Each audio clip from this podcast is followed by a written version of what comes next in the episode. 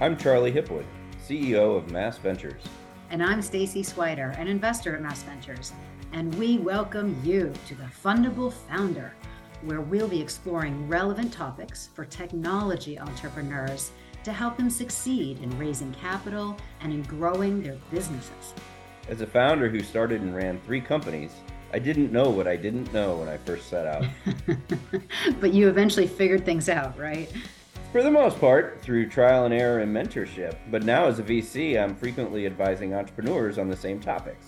So Stacy and I are here to share that earned wisdom with you, along with the experts that we interview on a variety of subjects. We are. The roadmap to a successful startup is at your fingertips. So turn up the volume and grab the keys to success for your Fundable Founder journey. Okay, welcome to another episode of our expert series. Today I'm joined by Pam Erlichman, uh, Chief Marketing Officer at Jebbit, and she's going to talk to us about Marketing one oh one. Thanks for being on, uh, Pam. Thanks for having me. This was fun. Yeah. Well, you know, when I started my first company, I had no idea what marketing was, sales was, what the definitions of each are. How do you think about marketing? What's your definition of marketing? It's fascinating because marketing is, pro- I, I joke around with uh, my, my team all the time. It's because marketing, uh, everyone has an opinion on marketing, right? It's probably one of the most ambiguous disciplines because it can mean a lot of things to a lot of different people. Um, in most simplest terms, to me, marketing is storytelling. It's telling, it's, it's telling your story in a compelling way um, that one speaks to your audience and, and, and puts the context of what you do as why, you know, is why it's valuable and beneficial to them. Um, and two, it, in that storytelling, you're differentiating yourself from, from the competition. But at the end of the day, I think the great, great marketing that we see is really just comp- telling a very compelling story. I love that. It's, uh, that's simple to understand. And I wish I had asked you that question, you know, twenty years ago when I started my first business, because it would have made things a lot more simple for me. And it's so true, right? Like so much of, uh, of marketing and just getting your business off the ground is about telling the right story to the right audience in the right way. Uh, and so with that, you know, what are the various types of marketing that people should think about? Like, what are the, the different things you should think about with marketing and, and how that works? Yeah, the way the way I break it down is um, at, at the highest level is brand, right? What what do you what do you stand for? What does your brand mean? Um, what's your look and feel? How how does that connect? What's your purpose? Um, those are all the highest level, you know, you need, you need to have that to be able to tell your story. What, what is, what is your purpose? What is your audience? All of that. So it's, it's brand and brand strategy. Um, then from there, I, I would break it down into some of the core disciplines. And, and I personally think about this from, from a life cycle perspective. So thinking about it from acquisition and, and how, are, how are you bringing people into the brand? How are you then getting them from a consideration and activation standpoint?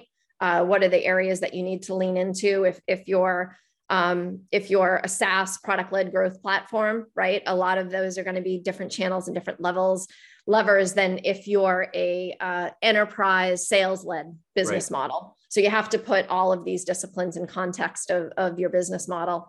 Um, then I think about it from a retention standpoint. How are you engaging, delighting, Um, informing your customers? What are all the programs to, to answer that question? And then, and then the last piece is advocacy, right? How are you turning those great customers into so much of, of the world today is word of mouth and is referrals and, and is ratings and, and reviews. So how are you turning your best customers into advocates for your brand and, and letting them, and letting them tell your story? Yeah. I joke with my team all the time because um, we're, we're in the business of marketing to marketers. Yep. So, you know, what I say is mar- marketers don't want to hear from us. They want to hear from other marketers. Right. So how do, how do we enable our, our customers to, how do we activate them and how do we let them tell our story? That's great. And, you know, I remember part of the challenge as a founder was, you know, you're trying to figure out who your customer is, the right product market fit. And so when do you think about how does that interplay with the, the whole strategy of the organization, right? How does marketing interplay with figuring out who the right customer is? Like, how, how do you think about that and how you help support the overall organization uh, as you get off the ground. Like, we're talking very early days where, you know, w- what are we and who are we trying to sell to? Oh, and how do we tell that story, right? Yes. Um, the most important and often overlooked piece, which forces companies to have to recalibrate and rethink, is marketing needs to be owner of the insights, owner of the customers and how they view us. Um, you know, of course, when you go to build a business at the very beginning, you, you have your thoughts of how you want to frame it and the value that you're going to put forth, and, and, and you should have that. But if it's not validated by what your early customers, how the words they use, what they say your value proposition is, um, you're, you're, you're going to have a misstep. Okay. So the most important role early on is for, for the marketing team to make sure you understand how your customers and partners frame you, what words they choose, how they think about you and your value, and making sure that, number one, all departments know that, and, and we're all playing off the same playbook. But two, you're then refining what your original marketing message and brand positioning is, and making sure you're you're playing that back to your audience. That's great. And let's unpack that a little bit. What are, I mean, how do you specifically go and get those insights from your customers? Um, when you're young in a in a startup, yeah. you you you do it manually. Yeah. it, it is it is getting on the phone. It is listening to sales calls. It is uh, joining Q B Rs. If you know, some, some small companies may not be at the point where they're having that, but you are you are on the phone talking to your customers. Um, certainly, you can do it in ways. If you have more customers, you're doing it through N P S programs. Uh, yep. For anyone who doesn't know, that's Net Promoter Score. So you're getting a measure of customer satisfaction.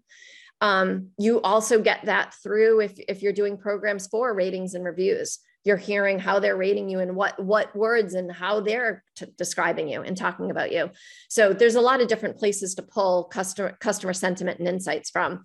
But when you're early, early, it really is probably just picking up the phone and talking and talking to your customer. Right. And then is this just a, a process you continue to run uh, from the very beginning and continue to get in, insights and see how things change? And how do you track that and, and measure things? Yeah, as I as I mentioned, I think that there is that, you know, nothing will ever replace, and you and it's important to stay in those sales meetings, join those Q B Rs and, and hear it live and be able to ask questions. But as you get bigger, as I mentioned, you implement more programs to to collectively get that. So from customer satisfaction, Net Promoter Score, from quarterly, how are we doing, from ratings and reviews, I think you're just continuing to build a bigger feedback loop and in more more avenues to hear it. That's good. And talk a little bit more about how you think about marketing as it integrates with the sales team. I know you said sit on sales calls, but how do you think marketing works best uh, in relation to sales? Um, I would say the the biggest area for um, alignment is in acquisition. It's in demand gen. Um, marketing is, you know, is role is to implement programs that are going to get those hand raisers or bring them to the site or request a demo or get them into the product. But if you're not in lockstep with your sales counterparts and B D Rs in making sure they understand, one, how that customer came in, what context, you know, are they, are they thinking about the company and know, and know therefore how to approach the conversation or the outreach, um, you're you're dead in the water. You're only mar- the marketing team on, um, from an acquisition standpoint is only as effective as how closely aligned and, and tied the sales team is to your efforts. Um, it's a shared responsibility for sure to move people through the funnel. It is, and some of the mistakes I see, or some of the problems I see often in early stage companies, is there's a lot of finger pointing between marketing and sales early on when you're not necessarily hitting your numbers, right? Yes.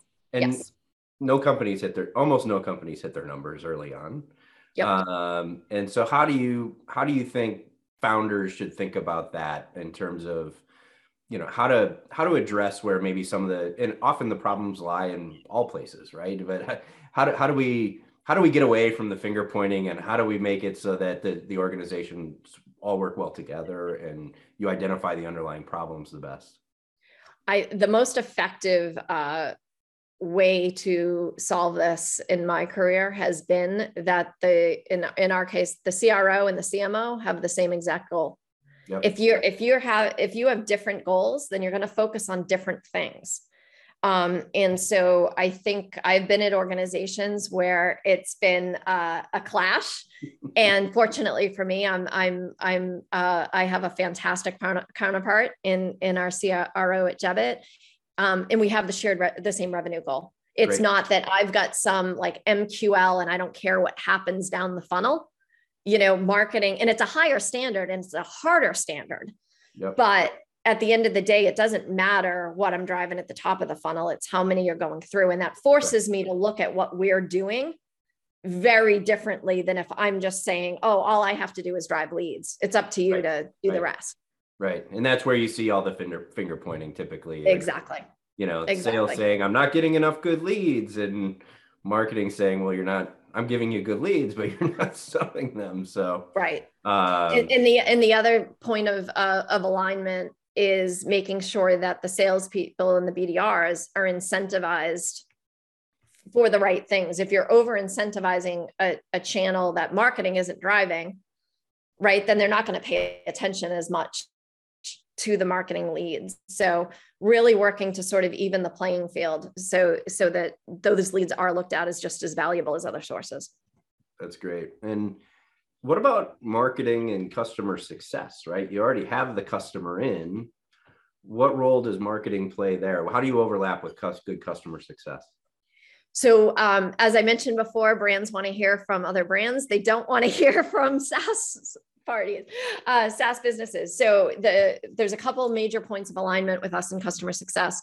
One is um, that customer success owns the customers and owns the customer stories. So we work really closely for them with them to help identify who is ripe for a case study or a webinar or press, like where, where are we seeing success with customers, and can we, can we marketing activate them? Okay. Um, the benefit to customer success, although that may look at, oh, that's another thing for me to do, is we have data at Jebbit that shows um, if one of our customers does something with marketing, is marketing activated in some way, shape, or form, it is like a ninety-nine percent renewal chance. Got it. So the more you create, you turn a customer from a customer into an advocate and, and into, you know, some sort of marketing uh, resource for you. We've proven time and time again that that leads to healthy, healthy retention. That's great. So the other kind of important piece in Marketing one oh one is, how do you set up a marketing organization? Like how do, how should, I know every company is different, but in, you know, what it, how do you see good marketing organizations go from one person to three people to five? And what are those roles uh, as you continue to grow? Yeah, um, it it really depends on what is most needed from marketing for the business, right? And I would say for, I'm, I'm going to make the, the assumption that I think you'll agree with, in a small startup, acquisition is usually the primary place that the marketing team needs to start and, and grow to pipeline and grow demand. So um, that, that is where you start when you're building out a team um, from, from scratch, if, if that's the biggest need and demand um, of marketing. Um, as I mentioned earlier, I think the competitive intelligence and the customer insights is often something that can get skipped over in the day-to-day, but is critically important. So making sure, whether it's a product marketing role or customer marketing role, making sure there is a keeper of the uh, the the cust- com- competitive intelligence, the positioning intelligence, and and the the customer insights to frame everything that you're doing correctly. Yeah. I um, think- Oh, go ahead. Keep going. I, I was going to say, and the, the last piece again to start out is obviously that that sales enablement piece. What pitch decks are you arming them with? What stories are you giving them? Um, what what can you give the sales team to to go out and be successful in in their meetings? Yeah, and it, and I was just going to add that in my experience, I've seen a lot of companies uh, probably under-resourced in marketing, um, yes. and and. Obviously, they, they're putting a lot of their resources into the sales and engineering teams early on, and yep. under-resourcing in marketing. I mean, just maybe speak to that, and what, you know, in your opinion, uh, what the, pro, you know, how, you know, in your experience, you know, where it really helps to make sure you're resourced properly in marketing, and why. Yeah. Um, as a, so, so yes, I've experienced that myself where marketing is under-resourced. Um, I think if you have a crystal clear target audience, you mm-hmm. know exactly who you're going after and what problem you're solving, then the decision may be to, we just need sellers because the audience is so clear and, mm-hmm. and it, and it's so targeted. Um, then in, in those cases, it may make sense. But if you have a broad target audience, or you're still not quite sure how your product market fit and positioning lies, then I think you need to make sure that your marketing team is staffed to drop, do that message testing, see what's resonating, drop various lines in the water, and really start to, to form um, who, who's, who's most receptive um, and, and get your targeting strategy in place. Yeah, it's incredibly valuable. Um, we're just about out of time. Any other final words of wis- wisdom you'd like to impart? Anything we didn't touch on that you wish you knew uh, very early on in, in your career? Um, be as data-driven as possible. Um, you it, marketers, it, I, I will say, obviously, um, the art, there is an art and science to marketing. Mm-hmm. So, and, and you, you, in, especially in this day and age, some of the, uh, the best ideas are things that work the most, or the crazy, craziest creative ideas. So I guess ma- making sure you're balancing both the right brain and the left brain, um, and, and being creative and impactful and what's going to get someone's attention, but also make sure you're being data-driven and, and you see what's happening. And then I guess the other piece I would say is iterate, iterate, yep. iterate. I know it's painful. Like, you just did a pitch deck and, and it's finally out and off your plate and you've moved to something else, but if it's not resonating, you gotta, you gotta go back and refine. That's right. That's exactly right. Well, thank you so much. Uh, I thought this was great. I really appreciate your time uh, and your words of wisdom. And I know a lot of people will benefit. Thank you. Thank you. Appreciate it.